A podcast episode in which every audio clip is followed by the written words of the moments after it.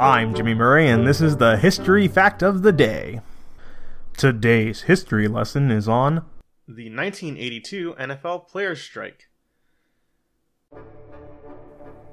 In 1982, all of the NFL players began a 57 day strike following the completion of Week 2 of the regular season. As a result of the impasse between players and owners, games were simply cancelled until a settlement was reached, ultimately, weeks 3 to 10.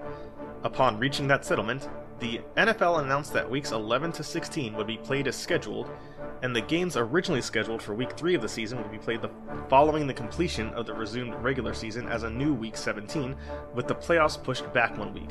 Later, the NFL decided to use the final week 17 to hold various intra division games from canceled weeks 3 to 10 instead of merely playing the week 3 games. This was done to increase attendance and to allow some teams to balance out home and away games to the extent possible, either 5 home and 4 away or 4 home and 5 away.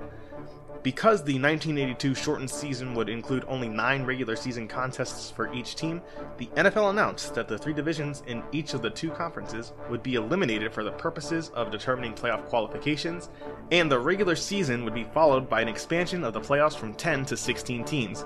With this, each conference had 14 teams competing for 8 playoff slots, with division standings being disregarded in favor of overall conference standings. The Washington Redskins were the Super Bowl winners.